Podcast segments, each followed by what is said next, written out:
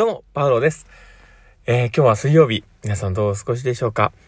まあ、お疲れな方もね、いっぱいいると思うんですけど、またあと2日すれば、またね、土曜日と日曜日がやってくるというところで、ちょっとでもね、元気を出してもらえたらいいなと思っております。最後までお付き合いいただけると嬉しいです。ということで、えー、今日の放送を始めていこうかなと思っています。えー、パールのマインドブックマーク。この番組は日々生活の中で思ったことや感じたことの中から聞いているあなたが生き生き楽しく人生を歩んでいけるエッセンスなる情報を私が勝手に楽しみながらお届けしています。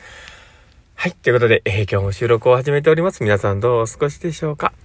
えー、今日はですね、まあ、どんな話をしようかなっていうところなんですけど、今日は、えー、まあ、枠があるっていうことをね、話をしようかと思っていてですね、えー、まあ、枠をね、まあ、感じ、あるからこそ自由っていう言葉があると思うんですね。で、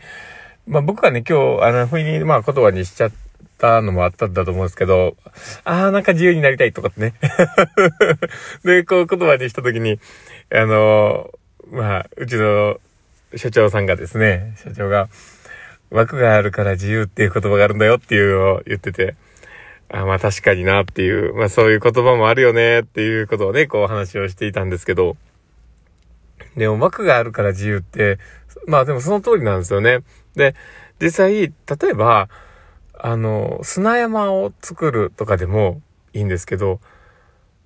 例えば、自由に山を作ってくださいって言って、こう砂山にね、こう言われた、だけど、その砂の場所がさ、あ鳥取砂丘みたいなでっかいとこだったらさ、どのサイズ作っていいかわかんないじゃん。周りが全部、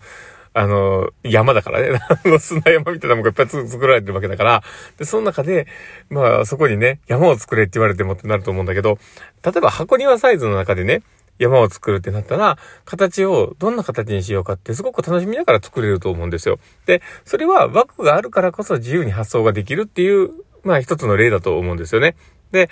実際その枠があるからこそ、いろんなものが自由になる。まあそれは、え、時間でもそうだしお、お金でもそうだし、いろんなことが言えるよねっていうことなんですね。で、確かにそうだなと思うし、その枠を、まあ、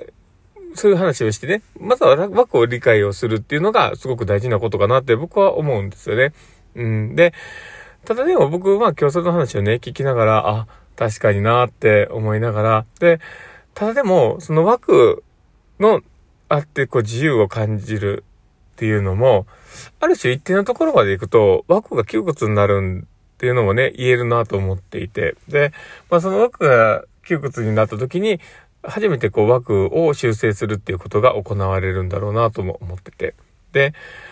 まあそれが、あの、た、まあ僕が言いたいところは、まあそういうものが、えー、自分たちの中で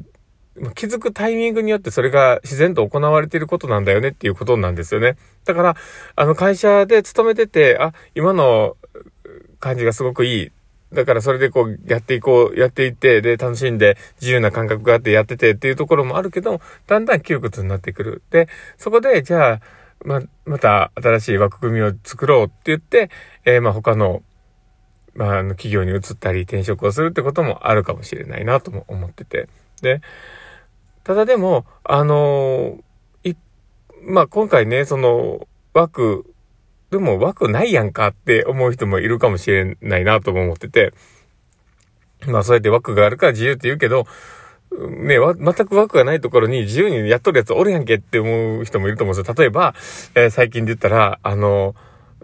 あの、ゾゾの、ま元ゾゾのね、あの、前澤さんとか、で、あの、いねえ宇宙まで行ってますからね。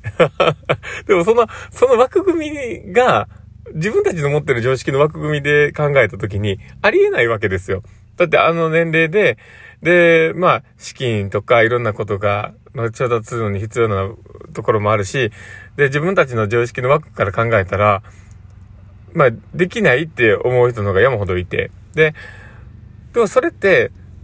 その枠組みの中だけで考えていたら、たどり着けない到達点なわけなんですよね。で、それはまあ何があるかというと、多分そこに自分が設定した枠組みっていうものを彼自身が持っているっていうことが仮説として立つわけですよ。だから、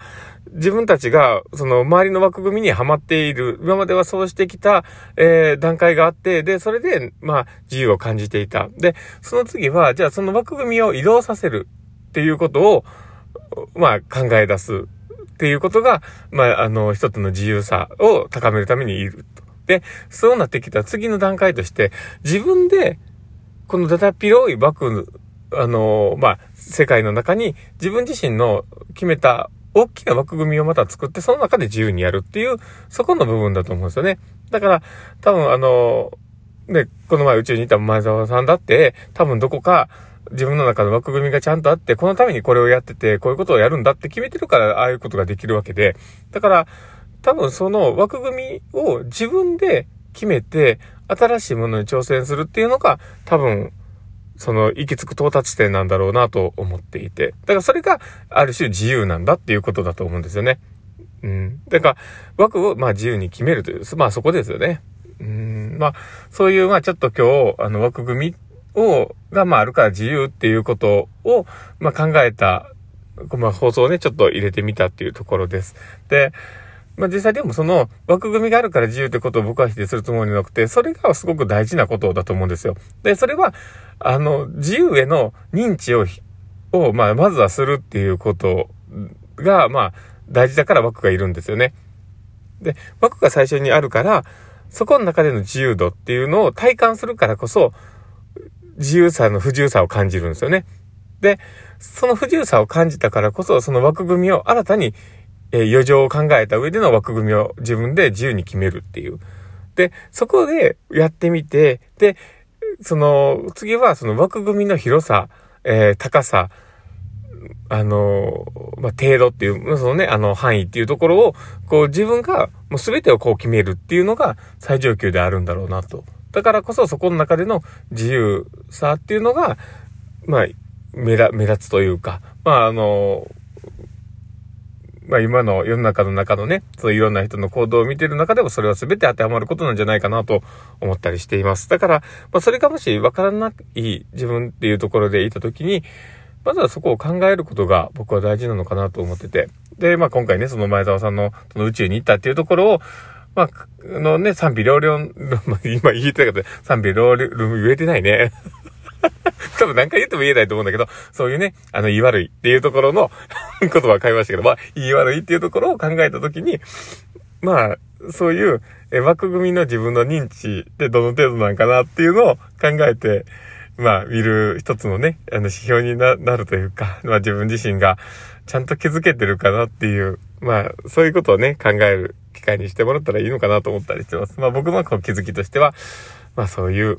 まあ枠組みっていう、あるからこそ自由っていうところをちょっと深めてみました。もしなんか面白かったな、楽しかったなって方がいたらですね、ぜひあのフォローいただけたら嬉しいなと思っていますし、リアクション残していただけたら嬉しいです。え